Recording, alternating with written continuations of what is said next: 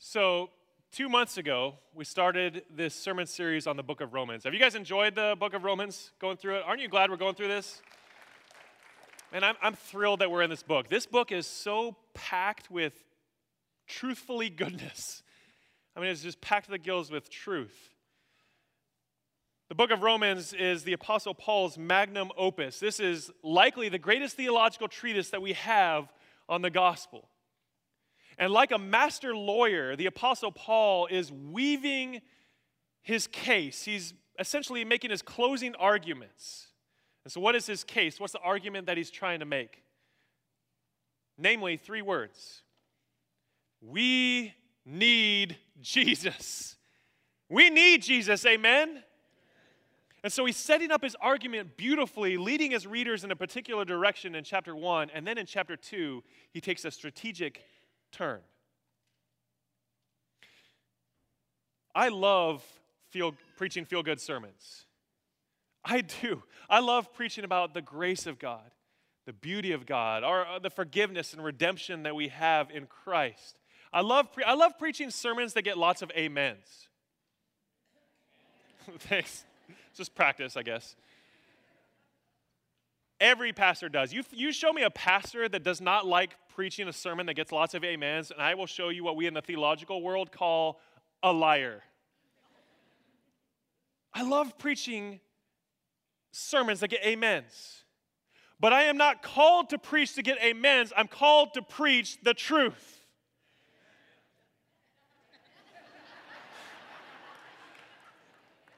Now, why am I saying this? I'm kind of giving you a little disclaimer because today is not a feel good sermon. This is some sobering, convicting truth. So much so that after the first service, I had someone hand me a pack of Kleenex because I was just blubbery in the first service.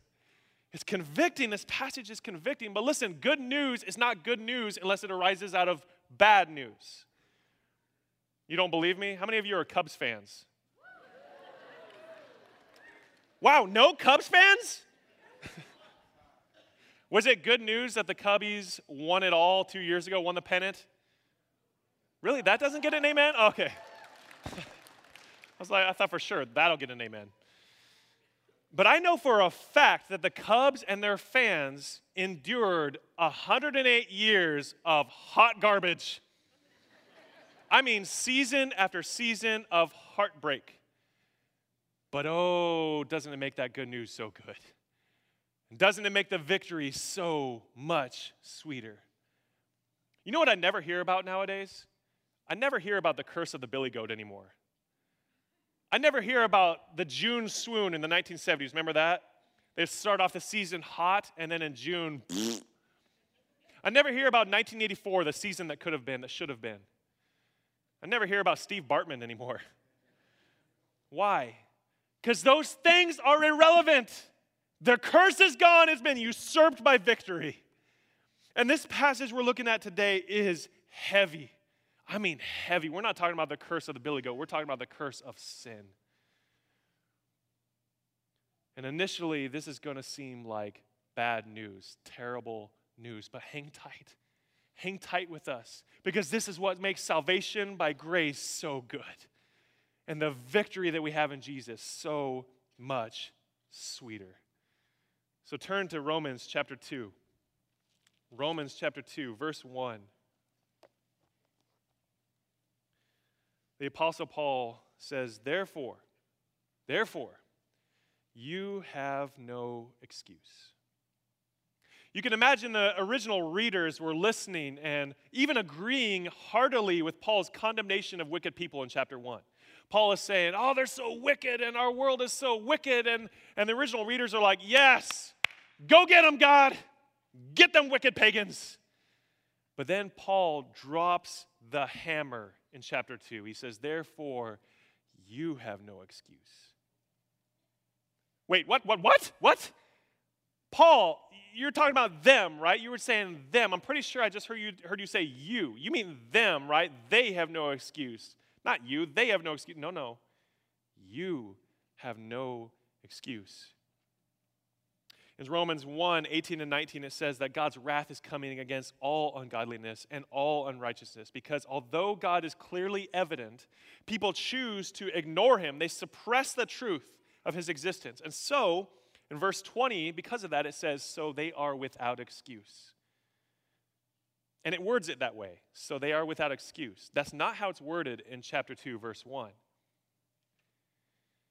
In the Greek, you understand that they couldn't italicize their font. In the ancient Greek, they couldn't bold it, they didn't underline it for emphasis. And so, what would they do? They would rearrange the word order sometimes to emphasize a particular word or phrase. They would put it at the beginning of the sentence to really emphasize it. It's kind of like how Yoda speaks, right? He could say, He is great, or I'm really tempted to do the Yoda voice. I'm just going to go for broke. Great is he.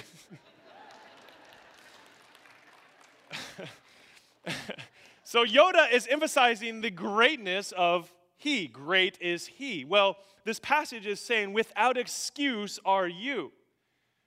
You're without excuse. In fact, the Greek word for without excuse was literally a legal term meaning without a defense, without an argument. So he's saying, You have no defense, you have no argument. As parents, we get this. Our kids give excuses all the time, right? They're really good at it. It's like innate within them. We don't even have to teach them to give excuses. He started it.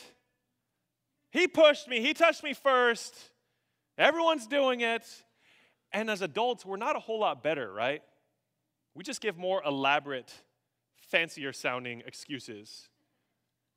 Well, nobody's perfect. to err is human. God's forgiving, and so what's the big deal anyway? And we give excuse after excuse after excuse. And when we try to give excuses, we are deliberately insulting God's holiness. So, Paul in this verse is emphasizing the fact that we have no defense. None. You understand what that means, don't you? He says in chapter 1 that no one could say, Well, I didn't know you existed, Lord. I didn't know you were there. God's existence is evident through his creation. We see that in chapter 1. And later on, we see through our conscience, God is evident. God is undeniable, and yet people snuff out the truth. They suppress the truth. They smother the truth. They blatantly ignore it. And rather than seeking God and his ways, they go headlong into idolatry, ungodliness, and unrighteousness. They don't want anything to do with God.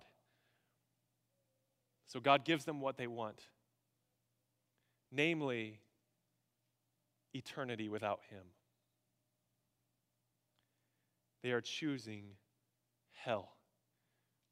This place where God's presence is seemingly unfelt, this place of God's eternal, ultimate wrath against sin. He says, Okay, you don't want anything to do with me, you don't want me, fine. You'll have that for all eternity. And so they are without excuse. But now he turns around on us and he says, Therefore, without excuse are you. This is the state you're in when you have no self righteous defense to stand on. I've literally preached sermons on the wickedness of our world, and people are like, Yes, amen, our world is so wicked. But the moment that I say, And we're all sinners, crickets. We don't amen that. Oh, we know it. But we don't want to own up to, the, to a, our own depravity. It's like this dark shadow that hangs over us, this dark figure that looms over us that we just try to ignore. We don't want to acknowledge it. And Paul does not let you, or I should say, does not let us off the hook. He says in Romans 2, therefore, without excuse are you, O man. Literally, O person. It's the Greek word anthropos. It's where we get our word anthropology. So he's not saying men, you're sinners, women, you're saints. Sorry. He says, Therefore, you are, have no excuse, O person, O man, every one of you who judges, for in passing judgment on another, you condemn yourself because you, the judge, practice the very same things. And we know that the judgment of God rightly falls on those who practice such things. It would be unwise to expect the world to act like Christians. But Christians should not act like the world. A hypocrite is not someone who teaches good behavior or teaches good morals but fails to live out that teaching perfectly. If that were the case, I couldn't be up here to, this morning. No one, there's not a pastor on staff, there's not a pastor in this world who could preach God's word if we had to live it out perfectly. So that's not the definition of a hypocrite. A hypocrite is someone who teaches good behavior, sees others not living by that standard, condemns them, judges them for not living by that standard, and then they themselves don't live by that same standard. Hypocrites usually justify themselves. They disparage the behavior of others, but with complete spiritual blinders on, they justify their own sinful behavior.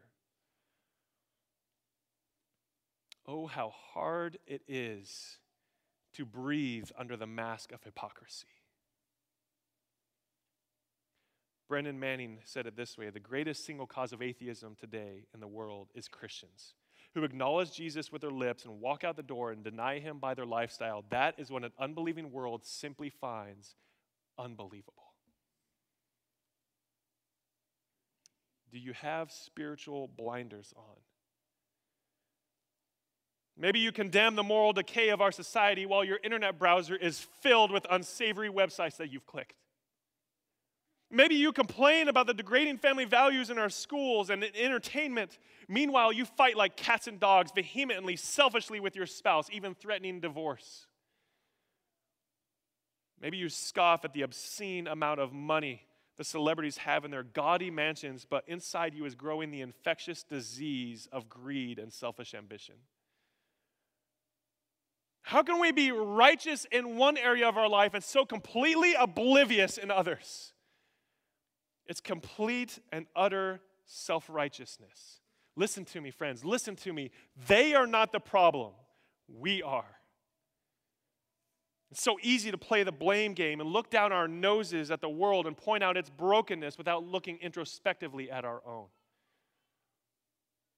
This is why Paul talks about them in chapter 1 and you in chapter 2. He says in chapter 1, Therefore, God gave them up in the lust of their hearts to impurity, to the dishonoring of their bodies among themselves, because they exchanged the truth about God for a lie and worshiped and served the creation rather than the Creator. But then in chapter 2, he says, Therefore, you have no excuse. Every one of you who judges, for in passing judgment on you, you condemn yourself because you, the judge, practice the very same things. He goes from talking about them in chapter 1 to you in chapter 2. He's talking about the rebel in chapter 1 and the religious in chapter 2. He's talking about the scoundrel in chapter 1 and the sanctimonious in chapter 2. Oh, how easy it is to pass judgment on others and remain in censorious self denial. I want you to, to do something. I want you to point at your neighbor. I mean, just really give them a good point. Wag, their, wag your finger in their face. Just really get up there. Now, excluding your thumb, how many fingers do you have pointing at them? One. How many are pointing back? Probably three, unless you're pointing like this, which would be weird. Nobody does that. I, I, noticed, I said in the first service, politicians do that. Maybe for good reason. There's one finger pointing and three pointing back.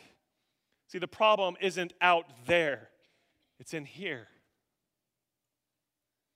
The rebellious and the religious have the same problem depravity. God was to be on the throne of our hearts, but we didn't think He was enough. And so we put ourselves in His place. Self became God. And a cancerous decay occurs, occurs inside us that warps and twists everything that we hold dear. And sin gets its dark, twisted, gnarly fingers around our hearts warping everything that we see, altering how we view ourselves and how we view others, how we view the world.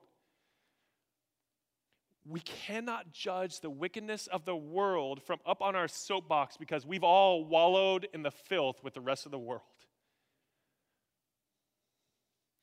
A couple weeks ago, the analogy was given on Easter, the illustration that C.S. Lewis gives. He says that imagine you have some children who are playing in a back alley somewhere and they're playing in the mud and the muck, the garbage and the filth, and they're building mud pies. They're making mud pies.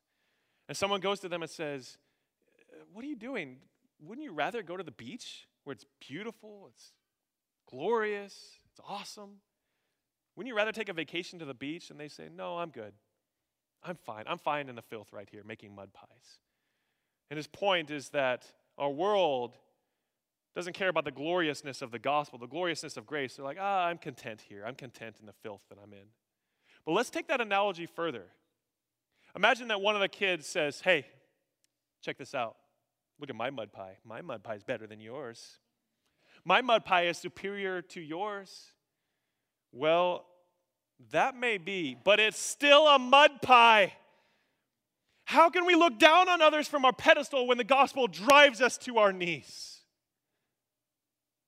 The gospel uproots any air of superiority. Is our world depraved? Oh, yes. Oh, yes. But we're not part of the solution, we're part of the problem. We're going to skip ahead to verse 5. We'll come back to verses 3 and 4. So let's look ahead to verse 5. But because of your hard and impenitent heart, you are storing up wrath for yourself on the day of wrath when God's righteous judgment will be revealed. It's quite easy to get someone to admit that they are a sinner. I mean, unbelievers readily acknowledge that they are sinners because they know that, hey, nobody's perfect. Anyone can acknowledge that they are a sinner, but it is God who must awaken a person to realize the gravity of their sin. And in this verse, it says that wrath is accumulating, it's building up. Whose wrath? Yours? Mine? No, it's God's wrath. Friends, this is terrifying. What a terrifying thing it is to fall into the hands of the living God. Our hard and unrepentant hearts are storing up God's wrath upon us. This word storing up is literally the same word Jesus uses in Matthew chapter 6 when he says, Store up for yourselves treasures in heaven. Meaning, eternal treasures are compounding in heaven as you live for Jesus in the here and now. But Paul is not talking about storing up treasures. Every single sin we commit, and how many do we commit?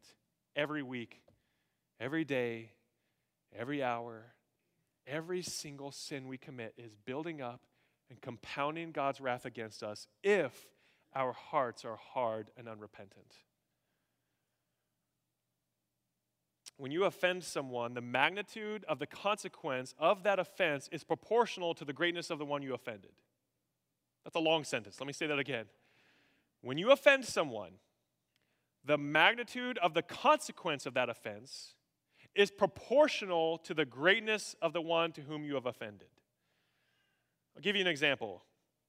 If you see a baby with a lollipop and you snatch, them out of snatch that out of their hands, you're literally taking candy from a baby. You're going to reap the repercussions of that action.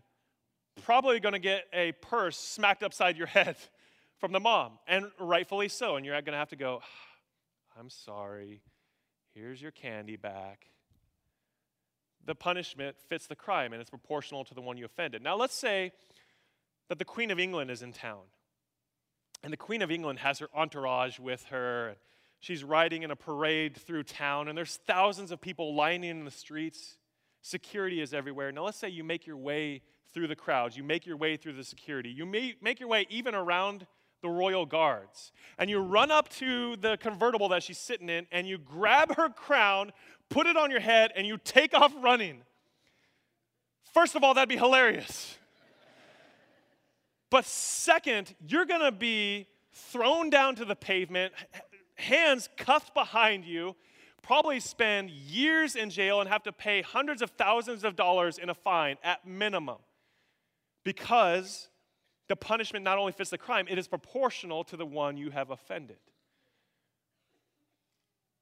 Folks, we have offended a great, the great, and holy, righteous, most high, eternal God. And so we deserve an eternal, infinite, heavy punishment. Folks, we deserve hell. And the refusal to repent, the refusal to surrender and give up the notion of self righteousness is a blatant refusal of God's redeeming love and forgiveness, which is why self righteousness is so deceptive and so insidious. Self justification is damning. It's damning. Verse 6 He will render to each one according to his works. To those who by patience and well doing seek for glory and honor and immortality, he will give eternal life. But for those who are self seeking and do not obey the truth, but obey unrighteousness, there will be wrath and fury. There will be tribulation and distress for every human being who does evil, the Jew first and also the Greek. But glory and honor and peace for everyone who does good, the Jew first and also the Greek. For God shows no partiality. Now, wait a minute. Wait a minute. This sounds like salvation by works, does it not? I mean, do good and you get good things glory, honor, peace, eternal life. Do bad and you get bad things tribulation, distress, wrath, fury. Is this salvation by works? No. What is Paul saying? Well, works are the lifestyle expression of the true nature of a person's heart. So he's describing the character of the person seeking God versus the character of a person looking out for numero uno, looking out for self. Which means you can either be God seeking or self seeking. You cannot be both. And unfortunately, by our sinful human nature, we are all self seeking. Meaning that we get what verse 8 says for those who are self seeking, do not obey the truth, do not obey righteousness, we get wrath and fury. See, we play the comparison game to determine our righteous stature. Well, I'm no Mother Teresa, but I'm no Hitler either. I'm somewhere in between. And we think of big sins like murder, rape, treason, adultery. Well, as long as I don't do those things, I'm good. And that's not how Jesus defines righteousness. Let me ask you this show of hands, how many of you have committed murder? Really? In Matthew chapter 5, Jesus drastically expands our definition of murder. He says, if you've had an unjust, angry thought towards someone, you've committed murder. So I ask again, how many of us have committed murder? There we go. How many of us have committed adultery? You see where I'm going with this, right? In Matthew chapter 5, Jesus says that if you look lustfully upon someone in your heart, you have committed adultery. So, how many of us have committed adultery? How many of you haven't raised your hand yet? That's called lying. How many of you have stolen something? How about blaspheming God? I, I feel like I need to call security because in this room, we have a room full of murderers, adulterers, liars, thieves, blasphemers, and lawbreakers. Oh, we can play the comparison game all we want as long as we are comparing ourselves to the right person, and that person is the righteous standard. That is Jesus. The perfect, spotless, blameless, righteous Son of God. So, are you as perfect and holy as Jesus? No? Then we deserve God's just wrath and fury. And God shows no favoritism, God shows no partiality.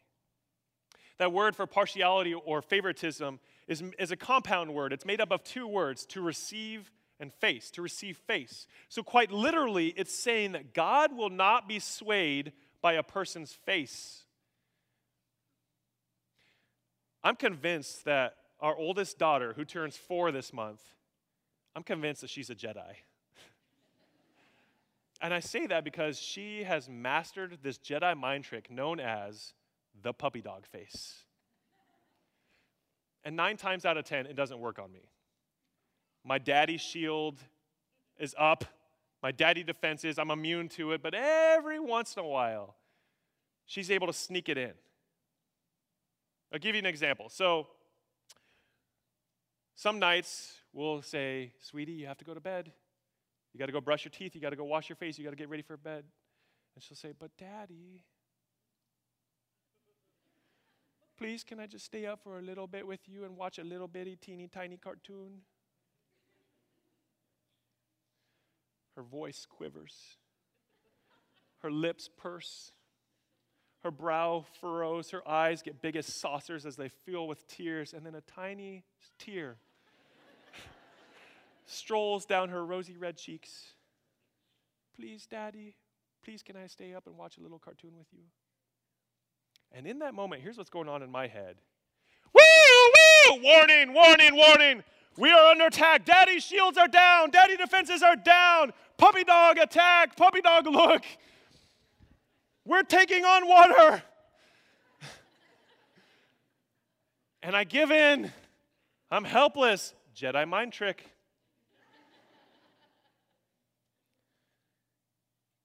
But there is no such appeal that will work on the Lord. Politicians can buy votes, but he, God cannot be bought.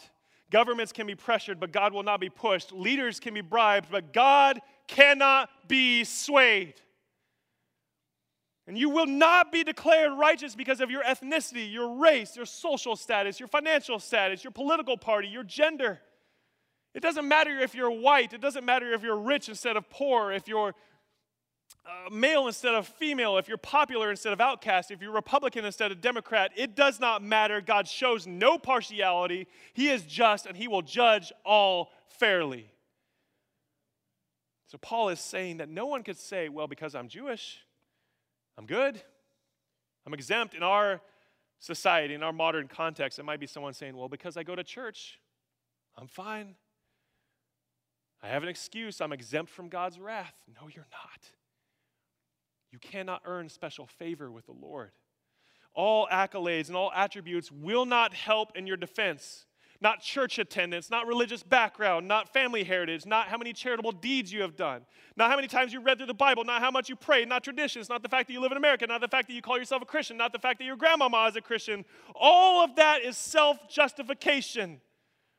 And God sees through your religious facade. He shows absolute impartiality. He judges all evenly. It's been said that the ground at the foot of the cross is level because no one can prop themselves up, no one can lift themselves up. You have to acknowledge you need Jesus. These verses are setting up the argument that we're all sinners in need of Jesus because we cannot make ourselves righteous, we cannot save ourselves. And so this all points to our brokenness, our need to depend on someone else's perfect righteousness. So let's circle back to verses 3 and 4. This is kind of the crux of this whole passage. Do you suppose, O oh man, you who judge those who practice such things and yet do them yourself, that you will escape the judgment of God? Or do you presume on the riches of his kindness and forbearance and patience, not knowing that God's kindness, listen, God's kindness is meant to lead you to repentance? This is addressing those who think that they are above God's justice. Those who think, well, God is forgiving, God loves me, God is kind, He would never punish me for my sins. Well, Paul says you are half right. God is forgiving. He is loving, He is kind. But don't presume that because He is kind and patient, that He is not also just. His patience is not a license to sin, and it is not widespread approval of our sinful lifestyle. He's merciful, yes, but His kindness should give us pause to consider His greatness so that we would throw up our hands and say, I don't deserve you, Lord. I don't deserve you, but I know that I need you. And so I surrender to you. I need you. In fact, the whole point of God being patient with us and showing us kindness and mercy is to lead us to repentance. Now, some of you may be in here and you're struggling with viewing God as this harsh, cold hearted judge. But listen to me God does not delight in our punishment any more than we as parents do when we have to punish our kids. In verse 4, we see a glimpse into the good news. We see a glimmer of hope. Think about it. If God, in his infinite justice, cannot tolerate unrighteousness, how is it? How is it that we are not incinerated the moment we first sin? Because God is incredibly patient. And as the King James Version says, and long suffering. I like that word. Long suffering. You ever been with someone who is pestering and agitating you for a whole long time? Maybe you're on a family road trip and your kid is in the behind you in the back of your seat kicking you. Are we there yet? Are we there yet? Are we there yet? Are we there yet? And you're just like, "Oh Lord, I'm suffering. I am long suffering." Eventually you reach your threshold, right? And you're like, "I will turn this car around and drive home." You're long suffering for a while. And God suffers the foolishness of mankind for a long, long, long time. He's giving time for us to repent.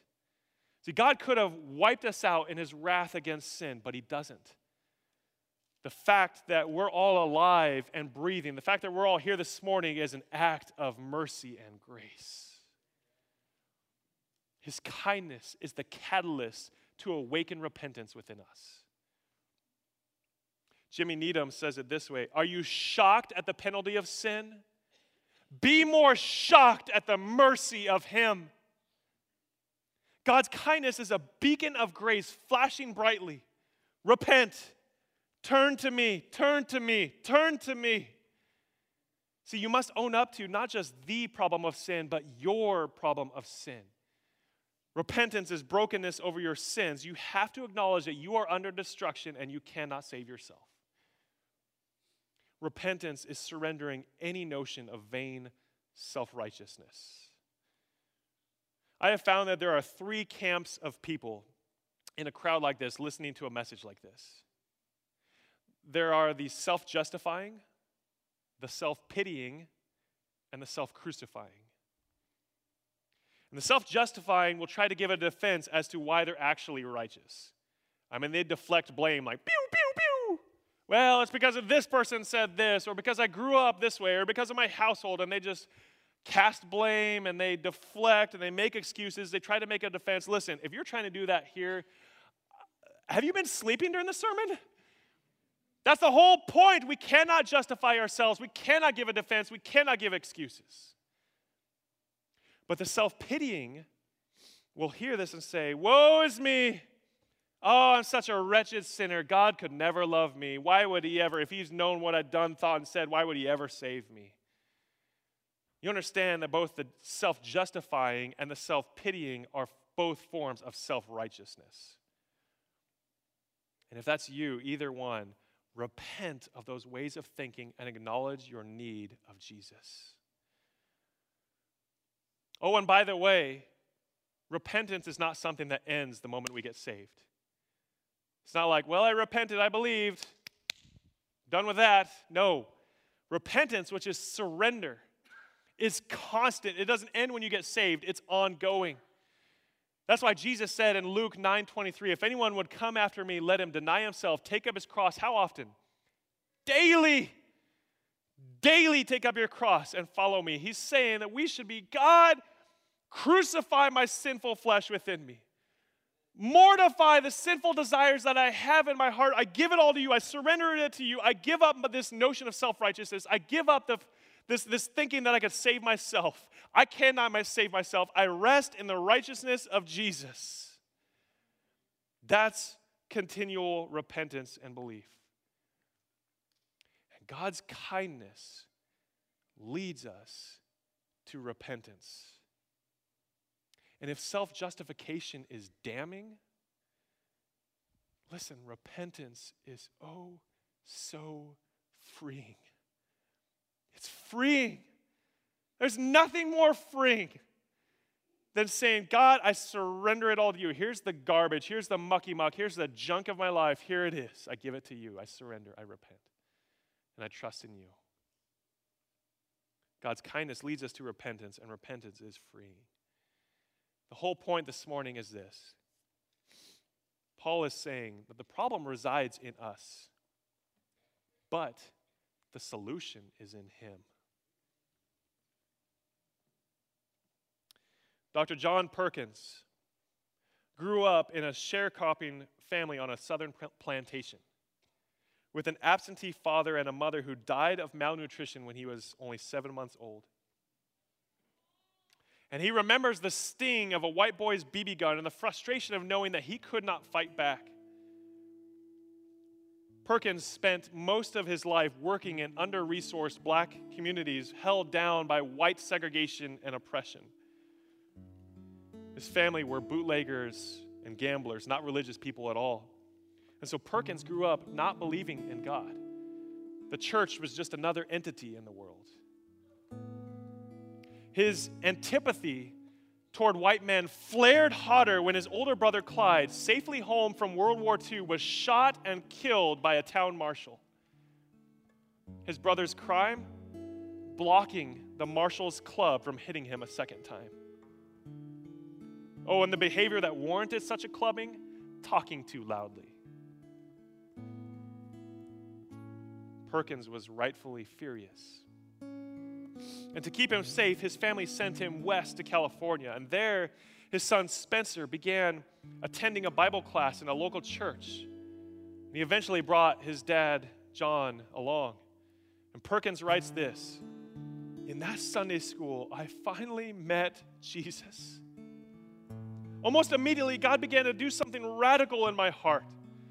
He began to challenge my prejudices and my hatred toward others. I had learned to hate the white people in Mississippi. And if I had not met Jesus, I would have died carrying that heavy burden of hate to my grave. But he began to strip it away layer by layer by layer. Early in 1970, Perkins is headed toward the Rankin County Jail in Brandon, Mississippi. And he's going to post bail for some civil rights demonstrators who were arrested. And before he could even get into the building, highway patrol officers met him with their fists. Perkins survived the night. But five months later, the stress of that event prompted a heart attack and later ulcers. So he spent long hours recuperating in a hospital with a whole lot of time to think. And he's thinking to himself, the gospel is supposed to be powerful enough to shatter hatred and bigotry, and yet hatred and bigotry is alive and well in this community and even in the churches. He's plagued with that thought. And after thinking for a while, though, he starts to see flickers of hope. God reveals to him his doctor was white, one of his attorneys was white. White people supported his ministry with their money and their time. Two white people had even been arrested and beaten alongside him. Perkins wrote this He says, God used the black and white nurses and doctors at that hospital to wash my wounds. For me, they were symbolic of the people who had beaten me. What they did healed more than just my broken body, it healed my heart. Oh, how beautiful it would be if we could wash one another's wounds from the evil of racism. For the last 48 years, Dr. John Perkins has been a leading voice for racial reconciliation in communities and in churches. See, God's kindness leads us to repentance, and that affects our whole outlook. We see ourselves as part of the sin shattered brokenness in our world. And we see others with compassion and love as fellow broken people in need of a restoring Savior. Let's do this.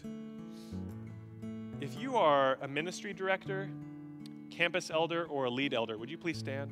I know there are a few in here. Would you just move to the sides?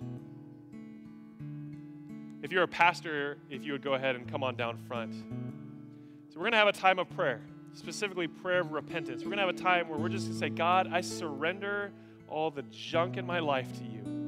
And my gut feeling is that there are some in here who, man, you need to just surrender to the Lord. You need to hand that over to God. Say, here it is, here it is, take it. I can't be righteous on my own. I rest in the righteousness of Christ. And so maybe you need to pray with someone. There'll be someone on the sides. I'll be down here. There'll be other pastors down here. We need to do business with God this morning. We need to hand over whatever we need to hand over and surrender to Him and ask God, would you give me a heart of repentance and faith? I'm going to read a prayer from this book called The Valley of Vision, which is a collection of 17th, 18th century prayers. And as I read this, would you just close your eyes? And would you pray this prayer with me and think about the words? And after we're done, we'll sing a song. And during that song, if you need to pray with someone, there'll be people around. Oh, changeless God, under the conviction of your spirit, I learned that the more I do, the worse I am. The more I know, the less I know. And the more holiness I have, the more sinful I am. The more I love, the more there is to love. Oh, wretched man that I am. Oh, Lord, I have a wild heart, and I cannot stand before you. I'm like a bird before a man. Oh, how little I love your truth and your ways. I neglect prayer by thinking that I've prayed enough. I prayed earnestly by knowing that you have saved my soul. Of all hypocrites, grant that I may not be an evangelical hypocrite who sins more safely because grace abounds, who tells his lusts that Christ's blood cleanses them, who reasons that God cannot cast him into hell for he is saved, who loves evangelical preaching, churches, Christians, but lives unholy. My mind is a bucket without a bottom with no spiritual understanding, no desire for the Lord's day, ever learning but never reaching the truth, always at the gospel well but never holding water. My conscience is without conviction or contrition, with nothing to repent of. My will is without power of decision or resolution. My heart is without affection and full of leaks. My memory has no retention. And so far I forget easily the lessons learned, and your troops, your truths seep away me a broken heart that yet carries home the water of grace. All these sins I mourn, I lament, and for them I cry pardon. Work in me a more profound and abiding repentance. Give me the fullness of a godly grief that trembles and fears, yet ever trusts and loves, which is ever powerful and ever confident. Grant that through the tears of repentance, I may see more clearly the brightness and glories of the saving cross.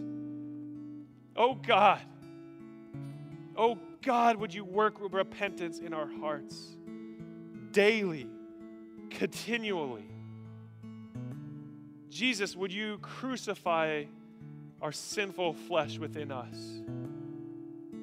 So we know by faith, as you died on the cross, we die to our old self. And by faith, as you rose from the dead, we are given new life. May we realize that gospel truth every second of every day. And may it bring us to our knees, never in self righteous judgment to others, never feeling haughty or superior, but may we, in humility, come before you knowing that the ground at the foot of the cross is level. So we need you. We declare Oh, Jesus, we need you.